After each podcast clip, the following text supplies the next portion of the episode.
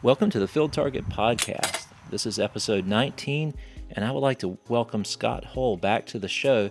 He's uh, generously, generously agreed after I spoke with him last time to talk about uh, some technical things, and, and I think we all know that uh, Scott Hull is a uh, fountain of technical information. If you see his post uh, about any technical issue, they're well thought out.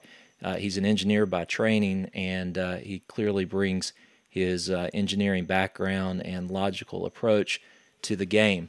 So when I talked to Scott uh, after our last interview, I had told him that I had received a question from uh, a new shooter who was setting up a hunter piston rifle and wanted me to walk him through setting up a, a scope. And, uh, and, and so I thought that no one would be better to ask that question than uh, Scott Hull. So, Scott, welcome back, and, uh, and and tell us how to set up a Hunter piston or Hunter PCP scope. Okay, um, Hunter was the first uh, division I was shooting in, so I got some experience with that. First scope I picked was a uh, three to nine, and quickly realized that there was some advantage to going with a 12, which is the maximum power allowed. So that's the first thing I would recommend is get a scope such as a 3 to 12 would be a good one. You can go higher and turn it down to uh, 12 power, but you might want to tape it at that setting uh, for a variety of reasons, which I'll talk about in a while. But first thing is you get a 12 power scope. Also, you probably get a mil dot scope. I prefer standard mil dots, nothing fancy. Uh, you can use half mil dots if you prefer, but I really haven't found any advantage to that. Just a standard 12 power mil dot scope. If you're shooting a uh, piston gun, you want to make sure it's uh, Springer rated so it can take the shock of a piston gun. Uh, I've used UTG scopes pretty much exclusively, and they that's a lower end scope. They're generally for hunter available in the hundred dollar price range on sale, and I found them to be good enough, and I pretty much stick with the same one for hunter in all my shooting, and uh, get familiar with it, and don't change too often because it's kind of a when you get used to a particular scope, you actually start to do better with it. You learn the little intricacies of it. So the first thing is you got a 12 power scope. And of course you need to find out where your holdovers, holdovers are so to know where to hit at different ranges. So you can do that by setting targets out at different ranges and uh, marking, make some uh, notes of how many mil dots it, it uh, needs for holdover typically I adjust, I set my scope to where it's zeroed at the apex, which means there is never any hold under. In other words, the pellet never rises above the horizontal reticle. Right. I did that initially, but then I would just confuse myself when I look at my dope sheet, thinking, is that half a mil dot holdover or half a mil dot hold under? And then and invariably I pick the wrong one and put the shots. So these days, everything is holdover, which means the pellet never rises above the uh, horizontal reticle. When you set up your holdover, and, and do you like measure out 55 yards and set maybe paper up every certain number of yards? How, in other words, what is the distance that you look at? Do you do it every two yards or five yards? Well, these days I set it up at 25 yards. Usually, that's kind of the zero for most. Uh, I like a low scope, and they tent with a 18 foot pound gun, a low scope 25, maybe 28 yards tends to be the zero.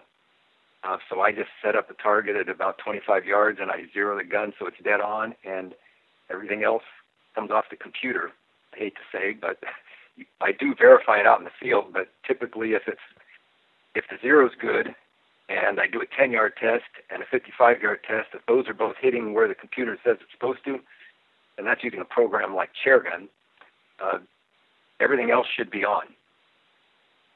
And when I verify it, you know, before a match, it's kind of the same thing. I'll just uh, check my zero at 25 yards, and if it's good and I didn't have to adjust anything, everything else is usually good. I may check a 55 yarder because elevation, uh, air density, and stuff can affect those long shots.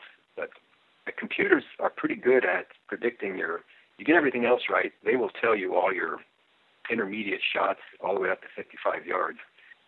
But if you don't have that setup, you can just put targets um, every five yards, say, and then interpolate in between, and you'll get pretty good information, pretty good dope, and that's the starting point.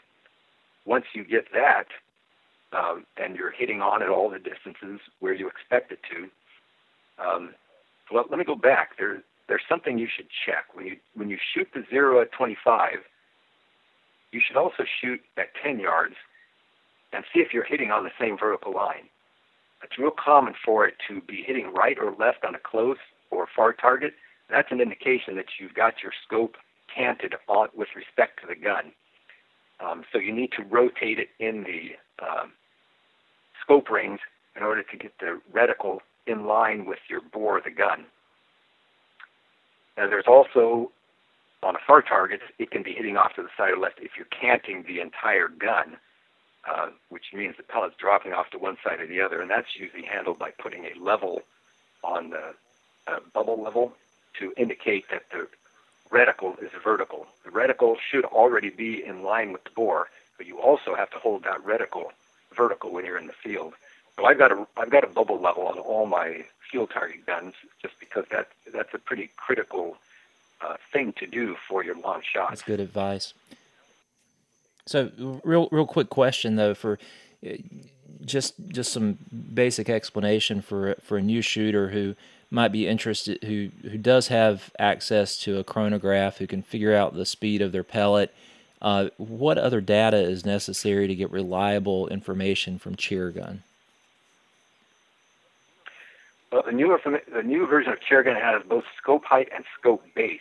Scope height is the distance of the scope tube to the center of the um, bore line, center of the bore, and those numbers are assume that your barrel is straight. It's not always the case, but you have to start assuming it is straight.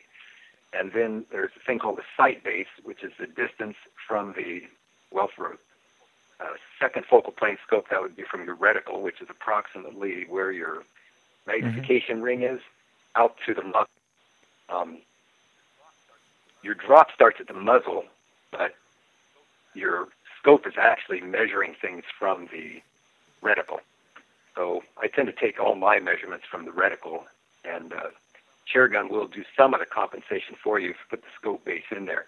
So if you get the scope base in correctly, the scope height in correctly, your velocity, uh, the ballistic coefficient, which can vary between guns, but you'll want to start with the uh, uh, approximate one that comes in Chairgun. Chairgun's got a list of pellets. You just pick that. It's usually right. usually pretty close. Uh, you get all those things in there, and Chairgun is pretty close. I mean, it's to if you go out in the field and it's not matching at all, something's wrong and you've got something set up wrong. Uh, check everything. One thing that you might check is the scope magnification. Uh, assuming it's a standard mil dot, you'll have a 12, 12x or 12 power in Chairgun, but even though the scope says 12x, right. it's not really. It might close. Most of mine are the compact leaper scopes I use. Typically, they're closer to 11 and a half power and that can throw off your holdovers and your ranging just a little bit. So I usually will, first thing I'll do, uh, probably should have done this off the start, is check what the mil, if the mil dot spacing is what I expect it to be. And for a 12 power scope, a good way to do that is put a ruler out at um, 100 feet. Stick a ruler out 100 feet from your reticle, which would be your magnification ring, measure exactly out there put the ruler out, look through the scope, and every mil dot should be lining up on an inch. If it's not lining up on an inch exactly, that means your scope is probably a little bit more or a little bit less than 12 power. So you should note that. And that information, if you put that in Chairgun, it will usually correct uh, your holdovers, and they'll be closer to what you're. So that's really good advice. So, so the the way to confirm your reticles to set a, a ruler out at 100 feet and um, and you should have an inch uh, spacing between each of your mill dots at 12 power. Yeah, that's, yeah, that's because you're running at 12 power. A mil, a mil dot, a real true milliradian is set up at 10x, but uh, so that means one yard mm-hmm. in a thousand yards for a milliradian. But since we're running at 12x rather than 10x, most reticles are milliradian at 10x. Since we're now at 12 and there's 12 inches in a foot, we can just put it out at 100 feet and they line up on every inch. It just it, just works out convenient. Uh, something I like about uh, using mil dots at 12x and using ranges in feet as opposed to, I mean, you can use yards, but three right. feet is a yard. Everything right. just works out well. At least it makes it fast. Later on, I'll tell you how to bracket targets, and that that particular coincidence makes bracketing math pretty simple. Okay, so so to back up just a second, what we did was for those that may not want to set up paper targets every you know five yards or 15 feet or 10 feet or whatever, uh, you can use Chairgun, get the information in there, and then in the real world, maybe at uh, at 10 or 20 or 40 or 55 yards, confirm that your your numbers that your your holdover matches what Chairgun is producing, right? Exactly, and that's what I do these days. I don't. I'm pretty confident once I check the 25 and the 10 that everything else will be pretty close because I also check the ballistic coefficient using the chronograph from at least the 0 to 25 yard ballistic coefficient. But if you can do the three shots at 10, 25, and even 55 yards, those three will establish establish the trajectory, and you really don't need to do all the in between ones. Just put the information Chairgun. If those three match up, everything else will and, be close. And a enough. new shooter without a chronograph um, would would benefit by setting out multiple targets and then just writing down and interpolating the um, the, the, the holdover, the the mil dot holdover at each of the various distances once they decide what their their zero is, right? Yeah, well, it's been a while since I've done that because I got a chronograph, I think, after right. my first year. Um, but that's yeah, that's what you'd have to do. You'd have to set it up at every distance you were unsure of. Um, once you got three, if you got three of them and you had an approximation of your, if you just use the ballistic coefficient in a Chairgun, the rest of them should fall into place pretty close okay. to. Okay, so yeah, that's very helpful, Scott. So let, let's continue the process. So you've gone through, you've figured out your your holdover, uh, either using you know, either the old method or you're using a combination of the old and the technology, uh, and uh, and so you have that data. What's next? Well, you have to be able to range the target um, the traditional way, and uh, well, hunter field target doesn't allow focus range finding, but hunter division after hunter division does. And even though we're only using a 12 power scope, it still has some capability for focus range finding, and that's the preferred way that people do it in the USA. And it works pretty good out to your zero. Um, a little bit beyond that because you're still shooting pretty flat, especially in hunter if you're shooting 18, 19 foot pounds. I mean, you can extend out, you can range well enough to get out to 35 yards, and you're not going to have a problem. Uh, at the far targets, you will have more of a problem. Uh, range finding by parallax adjustment is where you your targets. I'm not, not an expert at this by any means, but I do use it. Um, it's kind of my fallback position because it's always available. Um, you have marks on your focus ring, and just like the marks on your magnification ring, they're not really exact. So you have to uh, check them in the field and see what they actually should be, and you make a new marks on your scope wheel, which could be the uh, side wheel or your front uh, adjustable mm-hmm. objective, and you you put the marks to get the actual distance that you're seeing is in focus. And uh, you can rely on those pretty well out to 35 yards, 45 to 55 yards. It's it's pretty iffy. I think the best I can do is probably I don't know. They're usually within five yards. On average, they're better than that. Two or three yards, I think I can get within, but I don't I don't rely on it being better than five using that method. And that can be can be good enough when you're shooting a, a high-powered gun. If you're shooting a piston, like well, 19 foot pounds, but if you're shooting a piston gun, which tends to be lower at 12, 13 foot pounds, those are those can be tricky shots. Your ranging is. Uh, to unpack that a little bit, it has to do with uh, depth of field, right? And the, the less magnification you have, the the larger the depth of field is going to be as the distances increase. At least as I understand it.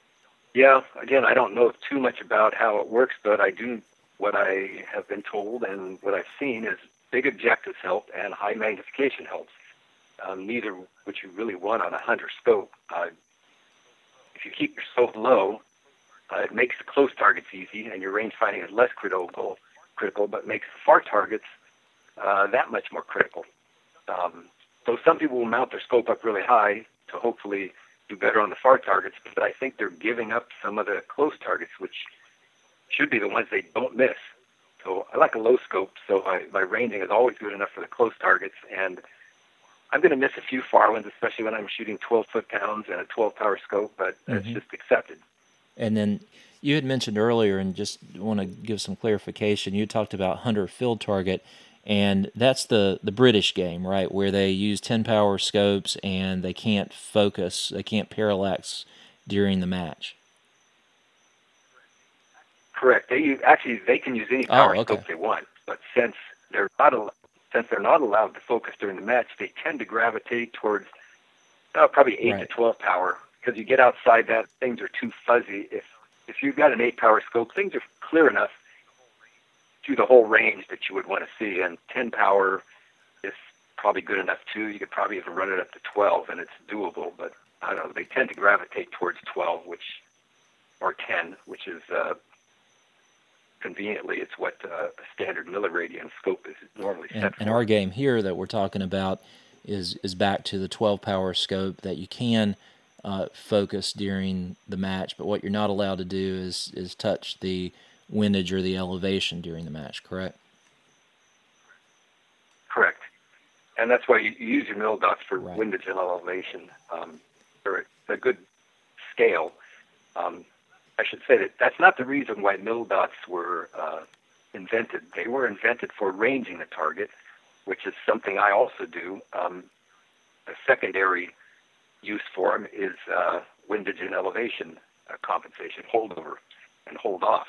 But they were originally developed for ranging, and there are instances, even in uh, field target, where that can be used well, to go. Talk about your bracketing technique. I, I know that you uh, were one of the perhaps the earliest adopter. Maybe there were others, but you know I've heard mostly about your your efforts with it. And uh, it, so so explain to the new shooter what the difference between bracketing versus parallax focusing is, and what some of the advantages of bracketing might be.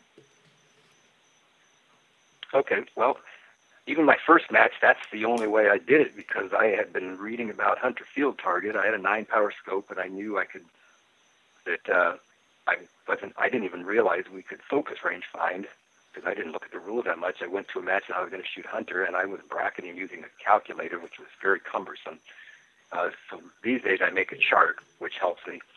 And what it, it's like, kind of like surveying. I also took surveying class when I was in school, and you have a uh,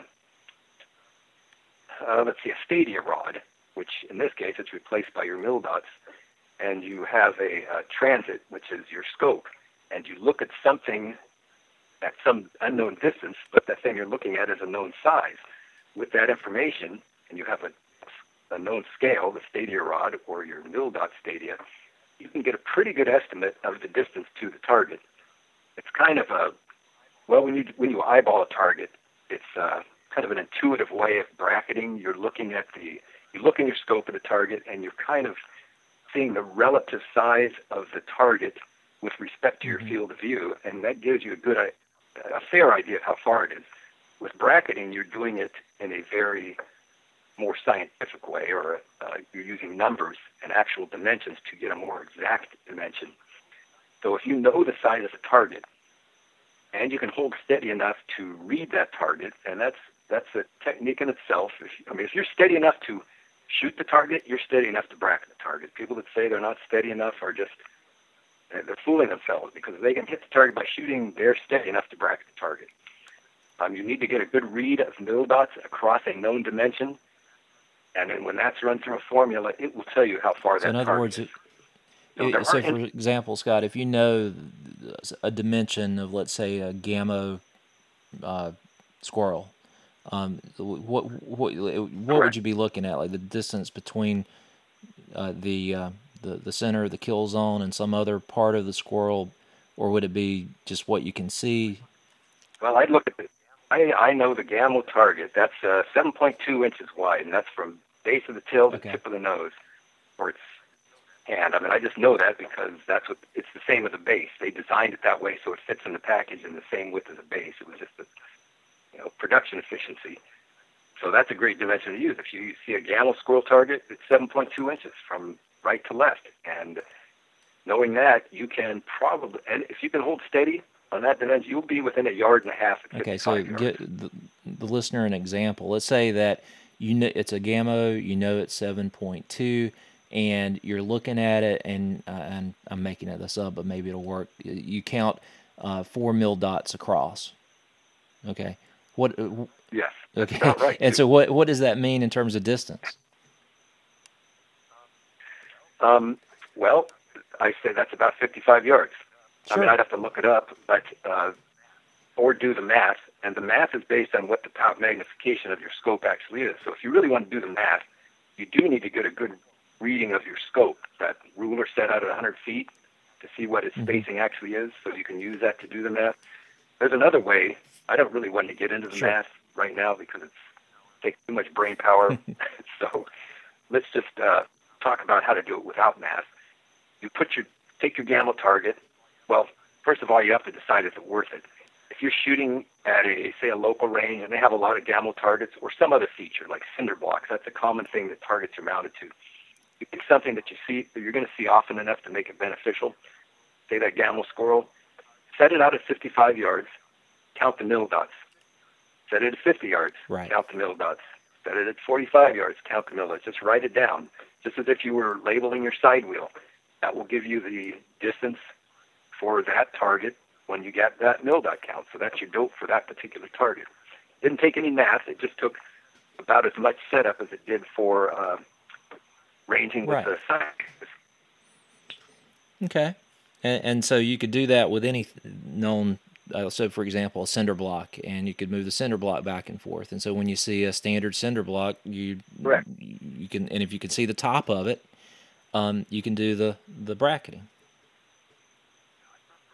yeah i prefer width but you can do uh, vertical okay. dimensions too so i usually use a horizontal dimension and uh, it can throw you too. The cinder block or the target may not be perfectly square, and if it's off square, well, the target's just supposed to be square within so many degrees, so that's usually not a problem. But a base could be off by 20 degrees, in which case you're not going to get an accurate read. So you have to be you have to be aware of uh, those instances where it's not going to be a good read, and then you fall back on your focus range finding. Okay. Well, I mean, I think that's a a simple explanation, and and then I guess you could go from there. You could actually, apart from the experimental uh, way of, of doing it, you could uh, you, you, know you could just do it by like you did started out with a calculator. Once you've done one feature accurately, I mean, say you spent a lot of time to do either a cinder block or the Gamo target, and you know its dimension. If you know how to use a spreadsheet, this it could be easy to extend that to cover any target that right. you might encounter if you know the Gamo is 7.2 and you're going to find some other target like a, a 2 by 8 or some other feature like a 2 by 8, say that's about 7.5 or 7.7 and 3 eighths, I don't know, they're about 7.5 inches, you can then do a ratio and get all those other dimensions for the different size target. In other words, once you've done the uh, squirrel, you all, you already have the uh, cinder block with just a little bit of math and that's that's what I've done through with the spreadsheet. Is I've set up, I've got columns, and it, they fill out automatically. At the top of it, I've got one that would have the cinder block saved. The next one over is uh, well, my first column is, is just shows what the distance is for a one inch target, and then every other column is just a multiple of that. Okay. You can't really do a one inch target because it's not accurate enough, but you can do say a ten inch target at every distance. And then when you encounter a five inch target, it's actually half that, half the number of dots. So, so now when I put a new target in, I just put it at the top of my spreadsheet and the rest of it fills out. So I've got that covered easily. I just have to right. know its dimension. Right. Well, I mean, that's awesome information, Scott. I mean, it's a very, you've explained it in a way that it makes it uh, easy to understand. It's just a matter of people uh, doing it. And I, it adds a level of uh, of time and attention to the the time that you have to make a shot, though, doesn't it?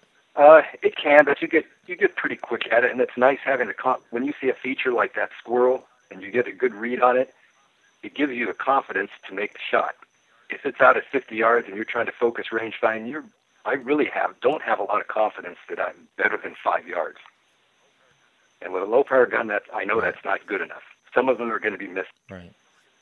Well, some are going to be misses anyway, even if I get the range perfect. So I try. I like to eliminate that variable or get as close as I can, and I try to get on those far targets. I like to be within, uh, say, a yard, and to do that, you can check to see if that's if you have the ability to do that by uh, a little bit of math too.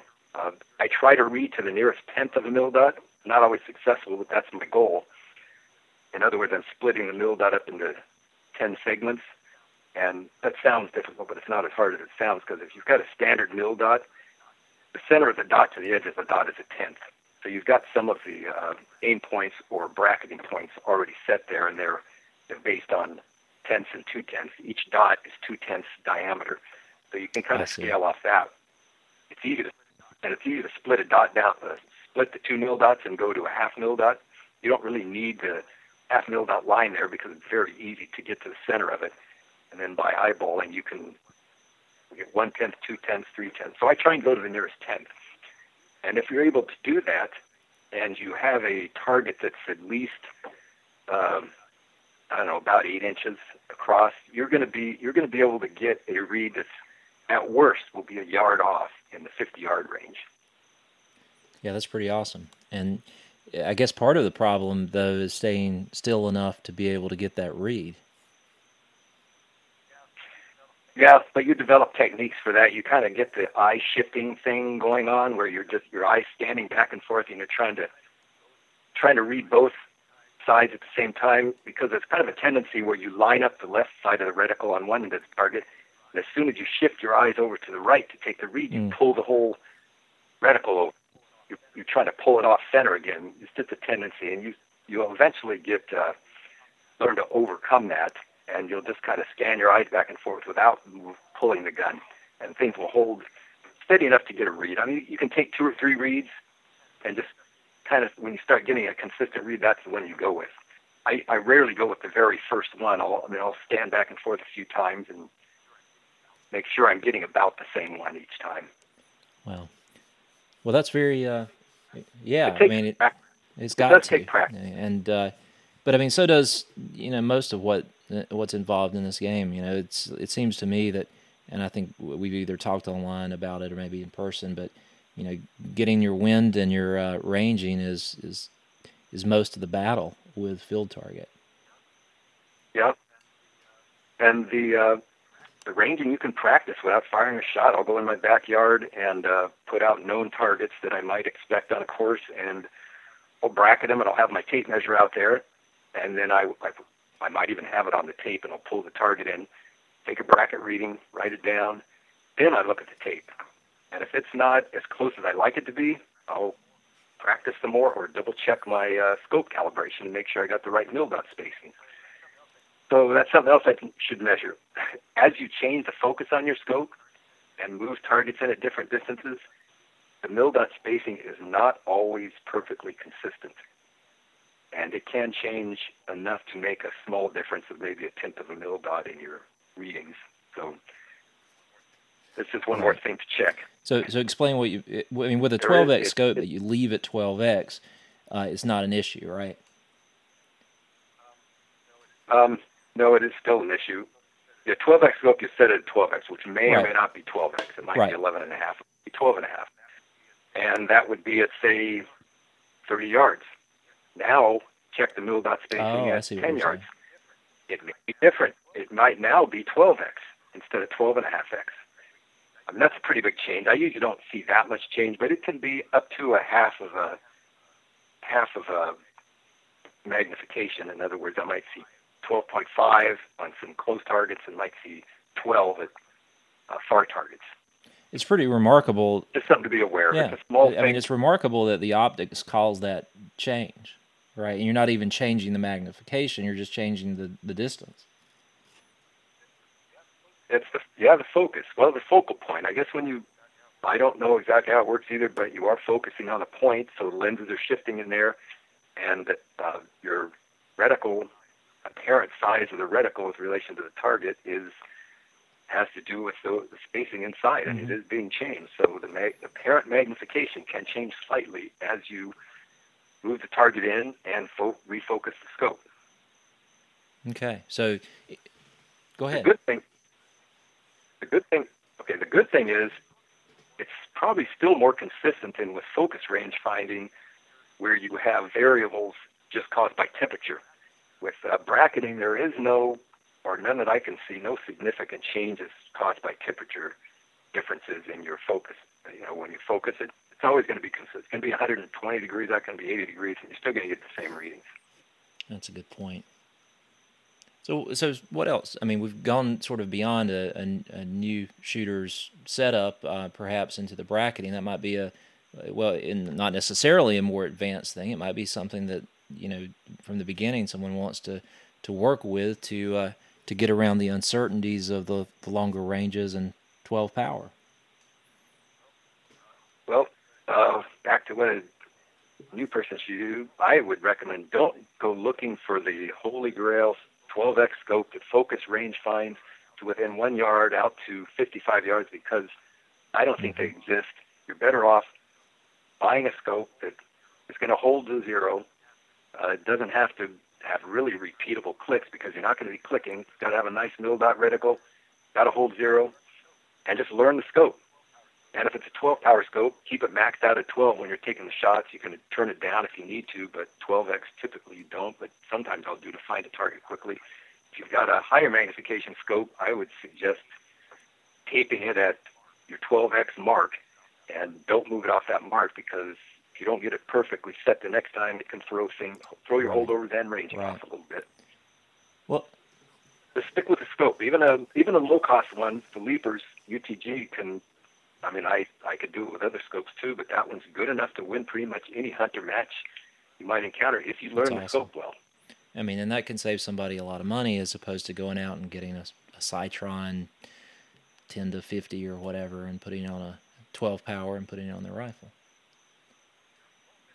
Yeah. Well, if they want to do that, they can. Some people like to the uh, play with the high end stuff, and I did have a Nikko for a while, and I shot an open match with it. It was a 10 to 50, and the nice scope, focus range find well. But I found out at the match that I really didn't even like shooting it at anything over about 25 power. Um, I had trouble finding targets at anything at higher powers, and uh, I didn't like the darkness. I don't know. I like a bright scope, and at 12 power they're brighter. Uh, so if you want the higher power scope, you can do it, but it's not required. Okay. Well, anything else that that hunter shooters need to know about their scope setups? We've covered bracketing. We've covered how to set it up with the holdovers and marking the side wheel, um, the alignment above the bore, the cant. Anything else, Scott?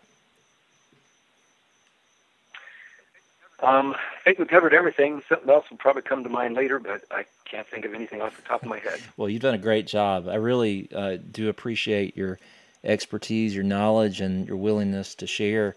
Uh, you know what you do, and, and one of the things that is, that's helped make you successful, Scott. And that's one of the things I like about our sport is that you know people are willing to talk about what they do, and and uh, and I appreciate you doing it this evening.